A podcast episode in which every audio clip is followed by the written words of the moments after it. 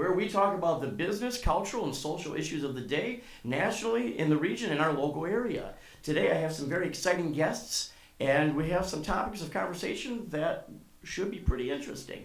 We have with us here uh, to the left Dr. Peter Mariani. He is a local physician. We have David Mariani from Most Performance. As you know, he's been a regular on our show, and in addition to being a health and wellness specialist, he also is the son of a doctor, uh, Dr. Mariani here. And we have with us Joya Santarelli, who is uh, by trade an attorney, but is probably more well known for her running the Miss Kenosha pageant, being a former Miss Wisconsin, being a former Miss Kenosha, and has some opinions on the things going on in that arena that we'd like to weigh in on. So we're going to start today with medicine. How does that sound? That sounds good. I was going to spin a little dial, but I don't have one. And one of the things that one of the issues that I think is becoming a, a, a bigger deal in medicine, and I, I, from what I understand, this is an issue for you, is people of faith practicing medicine in a increasingly secular medical community. And so I'd like to get your your thoughts on on the challenges that physicians are facing on an increasing level uh, with, with with the moral dilemmas that come as a result of that. well, uh, it, it, it, throughout the history of medicine, you've always had uh, people of faith practicing medicine, and, Sure. pe- and, peop- and people in the secular realm uh, uh, practicing medicine. So it's not something new. Uh, uh, conflicts are beginning to rise more as technology increases and we can extend life. Uh, ethical dilemmas come into play, such as uh, is do we prolong life? Uh, do we prolong suffering? Does does a doctor uh, have the right to terminate life? Uh, and uh, this is nothing something new to the United States. It's been around in Europe, uh, kicked around a long time, and active euthanasia, for example, is practiced in Holland. So it's not something that's relatively new. The issue of abortion is also an ethical uh, consideration. Uh, now, the first man of the first uh, uh, uh, physician that we call the father of medicine was Hippocrates, and if the Hippocratic Oath it clearly states that a physician should not administer an abortifacient. Uh, now, my times, every physician, when he graduated from medical school, took that oath. But after Roe, versus, Roe versus Wade was passed in 1973, the physicians were at a loss on what to do with the Hippocratic, uh, what to do with the Hippocratic Oath, and so they chose just to say, okay, we'll just eliminate it, and the phys- graduating physicians won't have to take that oath anymore to allow for uh, to allow for abortions. So uh, that ethical dilemma has always existed. It's probably getting uh, more n- notoriety as we uh, as we tackle issues such as euthanasia. Uh, abortion has always been an issue since 1973. Uh, uh, uh, transgender, transgender, changing sexes. Uh, these these issues uh, were unknown uh, in uh, in the early history of medicine, but Sure. are becoming more uh, prevalent and more talked about now. Do you think that do you think that faith changes as technology changes? Uh, And is that a scary thing? Well, it, it, it does because many people have different types of faith. Uh, you know, uh, uh, I think humanism uh, has always been uh, uh, prevalent in our society. Uh, uh, the book of Genesis says God created man in his image, and ever since then, man has been trying to return the favor. Sure. So uh, it's it's it's something it's something that it's always always been uh, prevalent, but uh, uh, uh, after the rise of uh, uh, monotheism with uh, uh, uh, Judaism, Christianity came in, and then there were various branches that came out of Christianity: the Reformation, Protestantism. Uh, uh, uh, Jehovah's Witness, uh, the Church of Latter-day Saints, etc. Sure. Uh, so faith uh, has increased. It may have may not be to the, the Judeo-Christian faith, but different types of faith. Uh, and uh, Uh, I think the, what's more prevalent now is what I call an independent faith or humanism, where we're, we're entitled uh, to uh, uh, to to do our own destiny, in, in fact, and not rely on scripture. Sure. What do you think are the biggest issues in 2018 right now? What, what, are- what are the issues? And like you said, there has been this diabolical opposition between science and, and, and religion for a very long time. And then there's always the people that are trying to reconcile the two. I, I consider myself one of those people. I'm always trying to reconcile the two. You know, when I hear seven days, I don't think seven days in, in, in, in our way. I, I, I have some opinions that some people might think are out there, but I believe that if, for example, if, if we're to assume that Jesus is real, and I believe that, and the Son of Man spoke, or the Son of God spoke in parables, then maybe God spoke in parables too in the Old Testament. That's some of the thoughts that go through my head. And when science disproves things, I say, well, that doesn't mean that the, the story's less relevant. It means perhaps maybe God was explaining a story in a way that people understood, uh, or that they could understand it the same way you would uh, uh, use a, a fable for a, a child to make them understand a lesson, and that doesn't make it any less relevant. And you know, I think people that have a stronger orthodoxy in faith would, would challenge me on that and say that that's absolutely wrong and that you have to take everything literally word by word. I, I just don't. But that doesn't mean that I have any less faith. But when medicine and science start showing you things that you didn't already know, uh, and it- in many ways, it is proving the existence as much as it's, it's proving something's false. It's, improve, it's proving the existence of a soul, which I think that uh, people are, are very interested in knowing. You know, do we have a soul? Where does our soul go? And all of that. But with this modern technology, are there new challenges for you now that you didn't see earlier on? Uh, things that y- you feel that people in the medical profession are going to be at a stronger moral dilemma where they're going to be forced to by big big hospitals big insurance companies to either not do things or to do things that really go against their, their beliefs and what's best not only for the patient but also uh, in, in line with their faith. Well, the uh, uh, practice of medicine has become less uh, independent as uh, third-party payers uh, come into the picture, with insurance companies paying for the hospital uh, uh, and the physician fees. Ph- Physicians have less uh, authority in making. in making healthcare decisions for their ma- patient Making a healthcare decision. sure So it becomes more difficult, particularly when you tell a patient that in order to survive, you need uh, bypass uh, surgery, for example, and the patient is ninety-plus years old. Now, up to this point, insurance companies have allowed some of these things, but uh, I foresee that in the future, as the costs of medicine continue to rise, insurance companies may get more, uh, more restringent on what they allow, so, uh, so that a physician is caught bet- between the dilemma of, of proposing that to a patient, uh, or uh, not saying anything to a patient and not performing the procedure. Uh, He has to work through a hospital, so the hospital has expenses too as well. Uh, So it's not as simple as it was when I was a boy, say, uh, sixty years ago. I I think insurance has completely ruined the healthcare industry, and I would argue that if insurance had never been invented, healthcare would be a hell of a lot cheaper.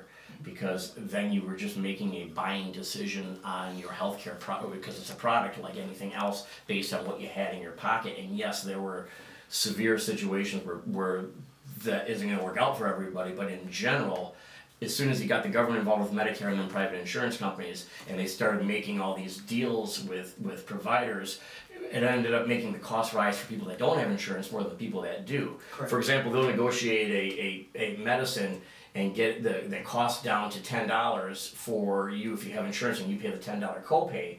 But really the the pharmacy's only getting ten dollars. But yet if you go in there without insurance and you buy that same that same drug, you're gonna pay 60 70 80 dollars for it. And I, I think it's a scam and I, I think it's terrible. One of the things that I've seen that I think is a good thing is the, the emergence of these faith-based cost-sharing programs, Christian health ministries, so on and so forth, where they're not considered insurance. And they, they don't cover pre-existing conditions, which I understand. I understand both sides of that argument. I mean, who buys car insurance after you got in an accident and says, fix my car for me?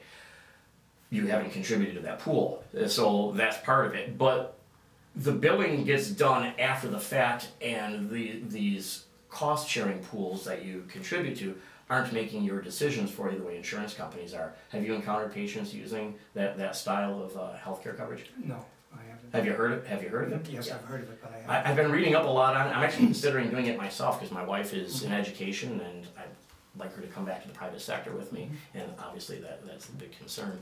And uh, you know, you're self-employed.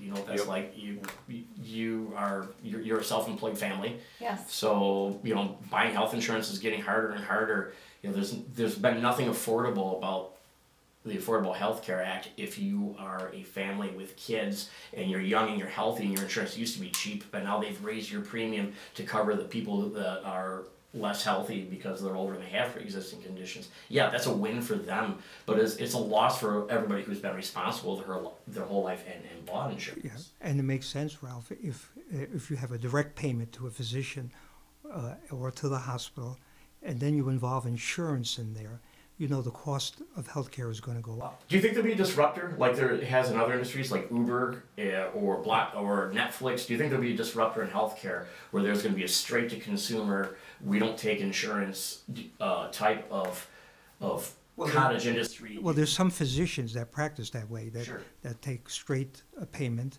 uh, or they take a certain amount per year, Yep. and then they accept Medicare, and they guarantee complete coverage to that patient for the one year. Gotcha. Uh, I don't know about hospitals, though. I don't know if they participate in that.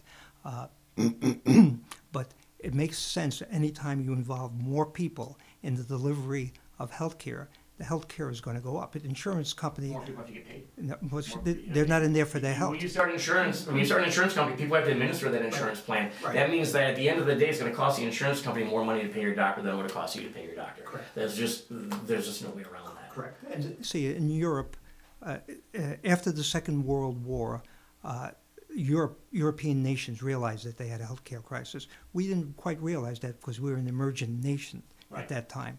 Uh, we had just come out of a big depression, and the Second World War had actually helped us get out of that depression. Sure. But in Europe, they, they, they were dealing with this for centuries, and they realized that the cost of healthcare was going up, and m- mostly all of the European countries adopted socialized medicine, Correct. and uh, where the healthcare was rationed, uh, and the government uh, was responsible for the uh, payment of healthcare, and uh, but likewise, the government also paid for the education of physicians. Uh, the physician went to medical school without any cost to himself, uh, but he was obliged to work for the government, and he was paid according to their charts. Sure. Lawyers were taken out of the out of the mix. There was no uh, malpractice suits. Hey, anytime we can get rid of the lawyers, right? Exactly. they, they were taken out of the mix, and you say, well, how do they do them out? Well, they were done by a they were done by a council where you had physicians and the lay people sit there, and uh, if the phys- physician, if the surgeon, for example, took off the wrong foot at surgery, they looked at the person's age, they looked at his occupation, they looked at his looked at his uh, earnings. Uh, And they just had a static amount. This they, is- had, this- they had charts. This is what a bad. This is what taking the wrong leg is worth. this is what it's worth to you. It's worth something different to a different person, but they had charts for this, and there was no arbitration. And then the physician was punished, you know, was reprimanded, and if he continued uh, to practice in that manner, he would uh, suffer a possible loss of his license. Now, we haven't adopted that system because we came out of the Second World War very wealthy. And matter of fact, through the Marshall Plan, uh, we supported Europe. right. You know, you- Yeah, our, our, we- our we- wealth rebuilt their country and ours. we rebuilt the Yeah. European countries. Yeah, we sure did. Uh, So they could they could afford socialized medicine because we were building everything for them. Correct. Now, so, and we didn't need it at that time, but now, didn't. I think, oh, and, and you said, what are the challenges? I think that's, that would be a big challenge. Uh, because you have, you have insurance companies that are trying to make money. Uh, you have the healthcare costs that are rising. Technology is increasing. We can do more for patients, but that comes at a cost. Yeah. Uh, and who's going to pay for that? If a 90 year old person uh, who has a marginal life expectancy and has marginal health care wants to have coronary bypass, according to our system, he can. Right. Medicare will pay for it. Right. I think in the future, as our as the uh, You're gonna get turned down because you just passed a certain age. well, the government has to do something about it. You know, Yeah. the government's going to have to. And, and and then we go back to faith. Are you doing the right? And that's where it really becomes a moral dilemma. Is you have a perfectly healthy 85 year old who's in great health in every other way, but because they don't fit that matrix, Yes. We're not going to do that procedure. But maybe they have 15 more years, whereas the next 85 year old has everything else wrong with them and they only have two left. Mm-hmm. How do you, how do you, how do you make that decision? I mean, I can, I have a hard time making that decision with my dog. Mm. How do you make the decision with a human being? And I think that that's the, the question that we leave lingering that i- i- is going to remain unresolved.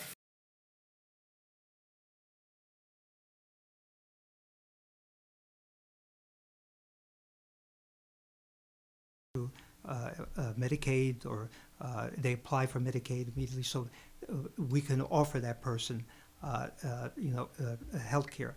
The only, the only issue I struggle with is, am I doing the right thing for the person? Am I prolonging his suffering when I know the ultimate outcome? And being honest with the patient and with the family is always the right thing to do. Sure. But sometimes people don't, uh, uh, don't listen to doctors as they did years ago. They're making largely emotional decisions, Emotional decisions. based on partial information they got off the internet, and you know, reading reading Web, WebMD does not a doctor make. I mean, Correct. that's just Correct, and so, and, and social f- uh, family problems too, you know. Uh, mom, mom has been in the nursing home for ten years. We haven't taken care of her, but now she's dying on the ventilator. We want everything done. Right. You know, so you have those issues too that, that, you know, that come into play. So I've not had to deal with distrib, you know, with giving, uh, healthcare. But I think in the future, as, the, as the cost of healthcare goes up, that's going to become a real problem. real problem because because right now we have a system in which uh, insurances are paying doctors, Medicare are paying doctors based on what they feel doctors should get, but a doctor to become a doctor is solely his responsibility. Completely, yeah. My, my, my brother-in-law is in his second year of med school in, in Columbus in a DO program right now, and it's it's not an easy task. Not an easy task. And. I think that is probably a harder task now, and the payoff i- and the reward is lower. It's gonna you, be- you, it's you gonna- have to be doing it for the love of doing it. Correct. You know, the, the you know, back in the seventies and eighties, was grow up, be a doctor, make a lot of money, and I don't think that that's really the thought process anymore. And if, if it is, that you're, you're totally getting in for the wrong reasons. We're gonna take a break, and when we come back, we're gonna talk uh, about cultural changes going on in other parts of our country, such as the new change this year Miss America is losing the swimsuit. So we'll cover that in the next seg- segment of Get Real.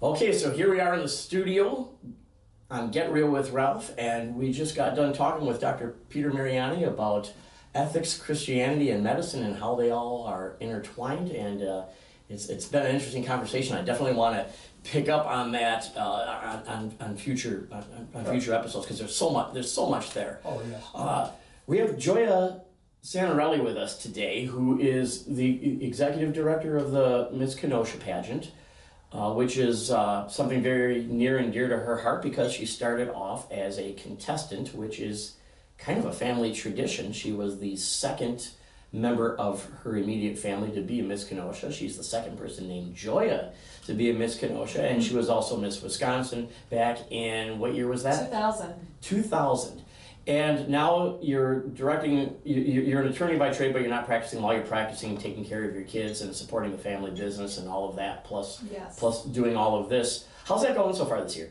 The pageant? yeah It's going well. Yeah. Um, We're having it on February 9th Okay. at St. Joe's. And um, usually, I don't know how much you've kept up with it, but we've had about, we have between three to 500 people that attend every year.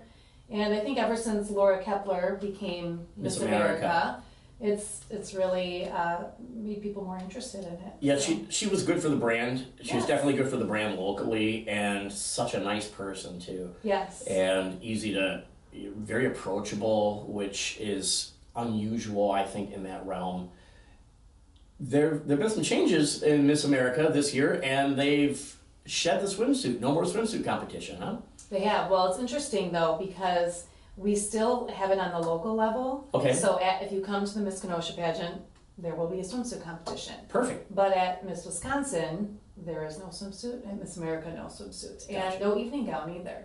no evening gown either No, I they. so has it become basically another america's got talent or another american idol what separates a pageant from a talent competition if you don't have the pageantry type of activities happening there? Well, the main point behind this whole movement, um, whether you agree or disagree, is they want to they want to make it more uh, appealable, I guess, to everyone. They want to make Miss, the Miss America organization something where anyone can get involved, and they don't have to feel as though they have to fit a certain body type or look a certain way.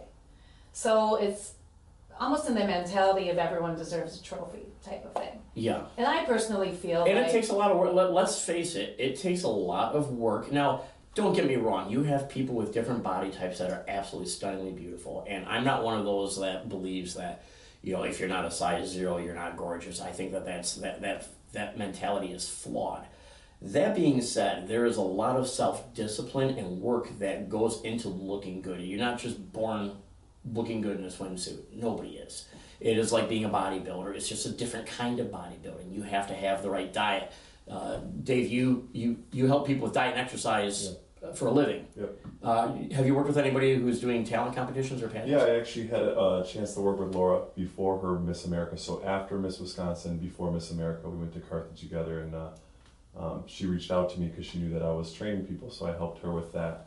Um, and there definitely is a little more challenge with that than an athlete because an athlete it's just basically strictly performance, whereas um, with Laura it was uh, how it looks. Well, bod- bodybuilders, I would say. Right, I I, I'd say it's closer to bodybuilders. Or now they have the Right. physique competitions, which are not full out bodybuilding, but it's Yeah. all about how you look in the And I haven't really spent too much time with bodybuilders. Um, outside of Aaron Clark was one of my close friends at Cedar Road, my first school, and he kind of helped me get started with the training. Um, basically, it's been athletes, not bodybuilders. Um, so Laura was probably one of the few that I've taken that wasn't, um, I guess, technically an athlete. You could make the argument that everybody's an athlete, but Yeah. um, yeah, she is more strictly uh, how it looks, not necessarily how it functions Yeah. but there is something to be said about how it functions and how it looks, and they go together more than people probably realize. But um, yeah, it was it, it was enjoyable. It was trying at times. I, I know that, that when we first started, she came in with a couple pictures, um, and they they were past winners, and it was swimsuit pictures, and there was um, she came in with with ideas of what she wanted, and there was uh, um, some type of expectation, which is good, but at the same time um, Miss America, it, from what I understand, is more um, about having a platform and not just about having looks, which I think that's the Miss Sure. USA. I think Miss USA is more about the looks. You're right, you Yeah. got it. Got it. So y- y- But it's the whole pack. It, it should be the whole package. And this is just my. Maybe I'm not qualified to talk about this because I'm a man. I don't know. But I think that first of all, there was too much emphasis on being a zero. You know, size zero or size one, and not everybody has that body type. And I think there are some people that have broken that mold Well, I in general. with you though, because it's not about um, who's the skinniest. Whoever's the skinniest is going to get the most points. It's Right. more about being fit and toned. Mhm. Um, so it's not about being a size zero. Sure, I'm just saying the orth, but the orthodoxy. There are certain people involved in that that that's their mindset that that's what they think is fit. Not the general public, but I would say in any organization in any profession, you have those people that are kind of the elite who think they make policy even if they don't. Sure. And the mindset was always, "Oh, girl, you're fat. You gotta, you, you gotta trim off." And maybe that was the case in some cases, and maybe it was that she was off of where her actual her particular goal was. If that's your goal, that's great. Uh, you know, you should be able to do that. Do you think it's but having that discipline, putting that work in, having being fit, like you said, in general, is a good thing.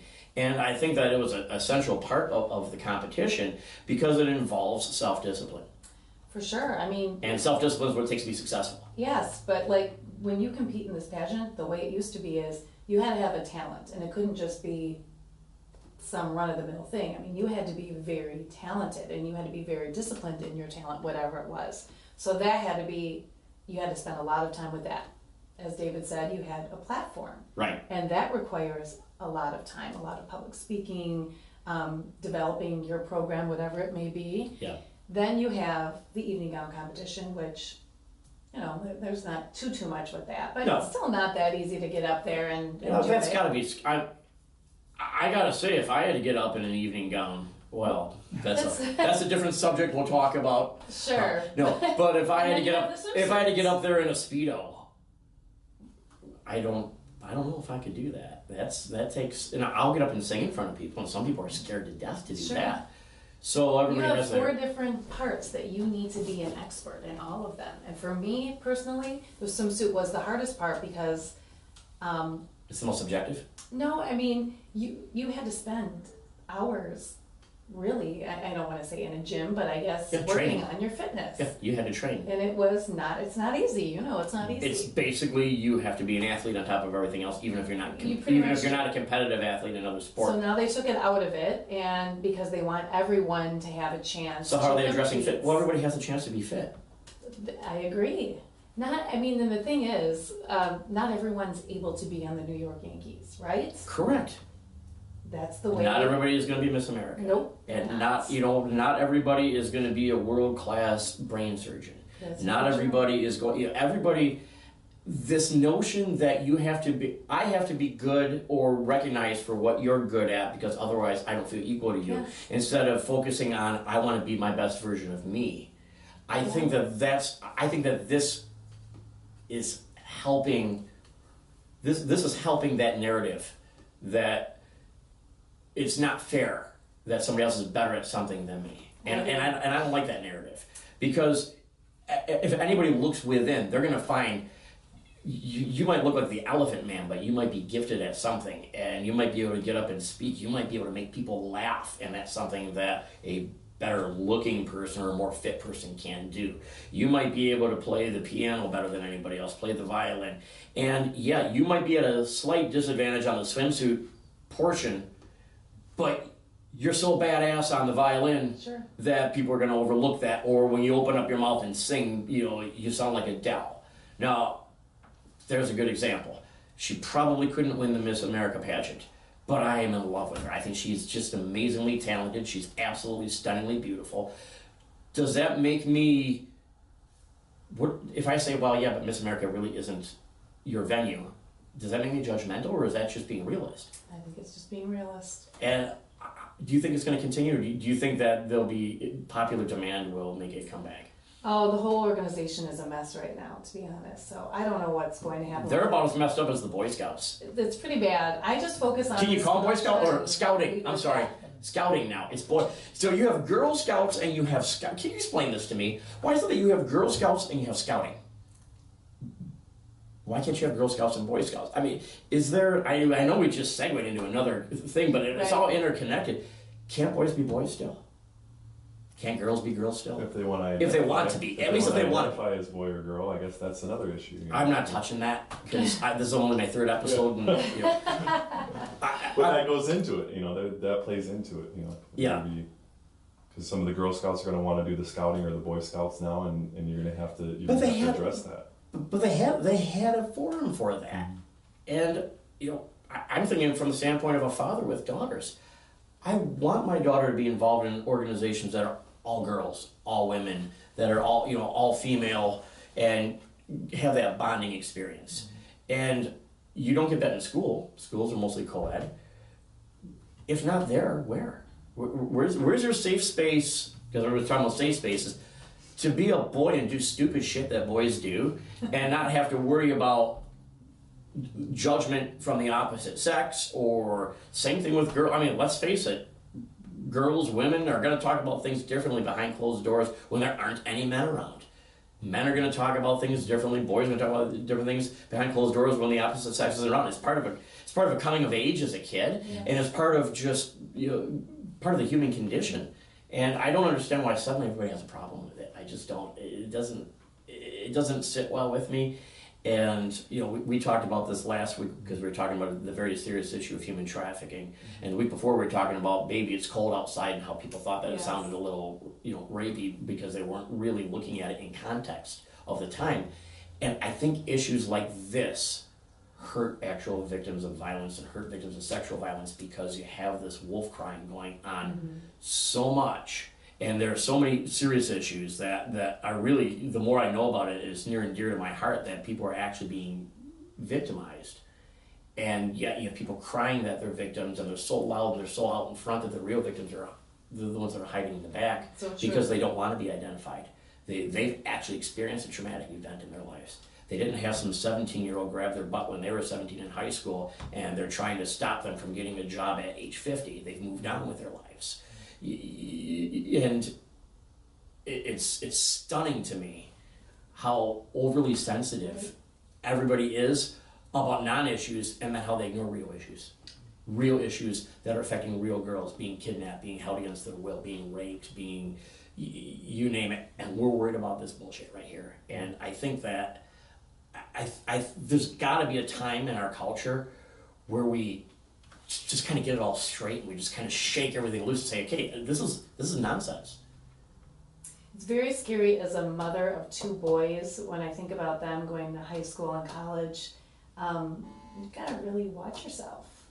you tell your it's it's almost the opposite of the way it used to be. You used to tell your girls make sure that you Yeah. keep it all closed up till you get married. Well, now I think you have to tell your boys that because Honestly, your boys will go to jail for it, yes. even if they did. You know, even if it was completely consensual that night and the next morning there's some regret going on. And there was an entire special on 60 Minutes about how they were using Title IX to force boys out of schools with no legal hearing, no representation, just based on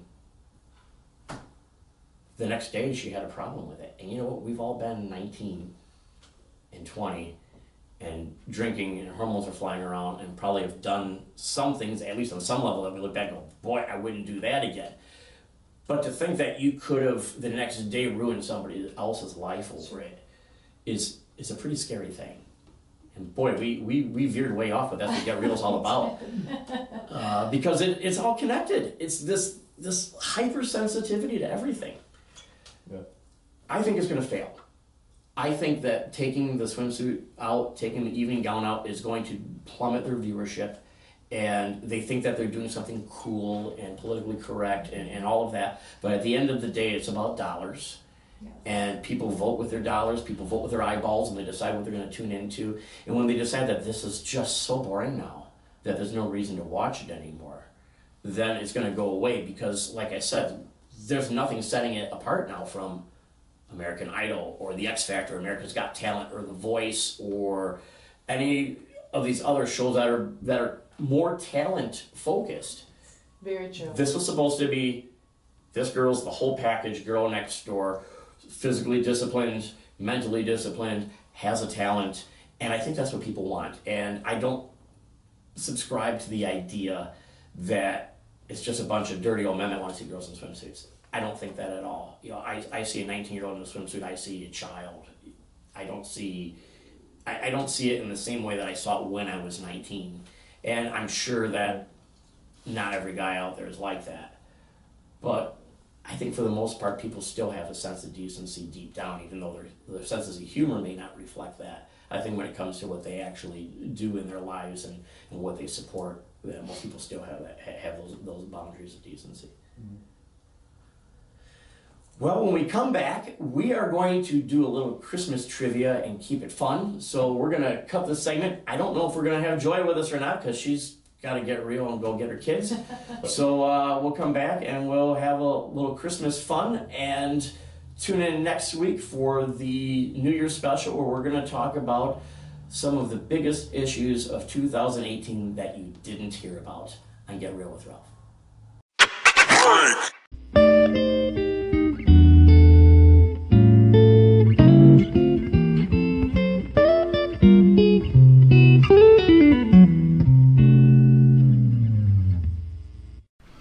Well, we're back, and it is Christmas Eve coming here soon. As a matter of fact, if you're watching this, it's probably Christmas Eve right now if you're watching for the first time.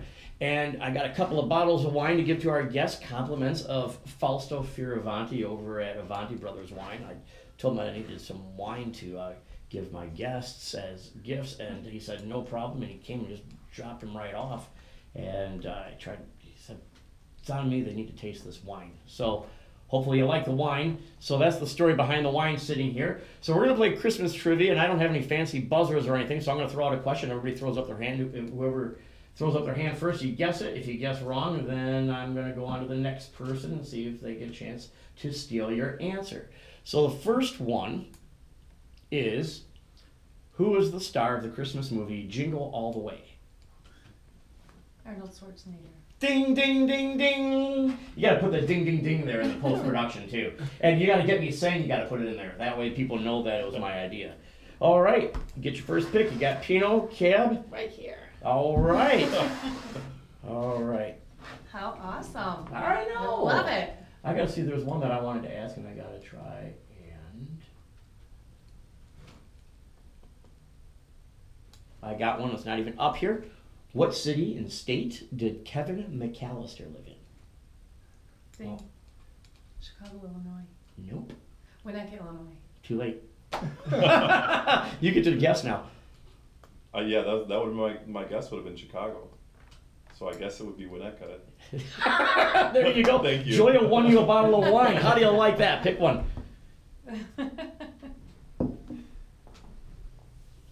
All Yeah, right. Kenosha Kickers on there, I think, right? The- yes. Yes, the Kenosha Kickers. I love that. I love John Candy. All right, and let's go back a little further to Frank Capra's "It's a Wonderful Life." What song was Jimmy Stewart's character? Um, oh my gosh, I my brain just. What what song did George Bailey and Mary sing when they were walking home from her graduation? Do you know By the light of silver moon. Close. Buffalo Gals, Gals? can't you come Yeah, out that's tonight? Can't you come out what- tonight? Can't you come out tonight? All right. Merlot and Pinot. You're gonna take home two, aren't you? And I'm gonna give a participation trophy to Dr. Mariani. He's too busy studying medicine to, to, to be up on all this trivial bullshit, right? No, but I did see one for life. Here, take a No, pic. I was with to Which city. one you We watched that movie a lot growing up. I'm I you didn't know we watch it every year when we decorate our tree. Yeah. So my, my wife always makes cookies the same night we decorate the tree, and we always get a real one still. And I always put it on. We don't really sit and watch watch it anymore Right. because we've seen it so many times. But that's got to be on to the point that my 19 year old, my 18 year old came over uh, when we were decorating the tree, and they they said, "Hey, where? How come It's a Wonderful Life isn't on?" Like they were almost Aw. scarred that I didn't have it on. I said, "Okay," and I I don't think that was. I don't think I tried to set it up as a tradition. It's just, hey, let's put this on. And so we always put we always put on It's a Wonderful Life when we we're decorating the tree. I got a funny story about that. I fell asleep one time to It's a Wonderful Life when I had it on DVD when I lived in Cooper Road. And the Buffalo Gals part just kept looping over and over again, the background music in my head for like nine hours while I slept, and I was really tired, and I woke up still hearing it. And it was, I was having dreams about that song. I mean, it was, it almost became a night, and I love that movie. I got over it by like the next Christmas. But it was the strangest thing to hear da da da da da da da da da da da da da da over and over and over and over again. Well, that wraps us up for today. Uh, I want everybody at home to have a Merry Christmas. I want you guys all to have a Merry Christmas. I hope you, I hope you come back again because it was a lot of fun. Yes, I would love to. Yeah, I hope you'll come back again. I know you're going to be back again because we're on a regular thing. But uh, this is this has been fun, and we're growing a little bit every week, audience wise. I'm growing a little bit and figuring out how to actually do this because I have no clue what I'm doing, and uh, that's you know that's the fun of it. So tune in next week. We're going to talk about the biggest stories of 2018 that you've never heard about.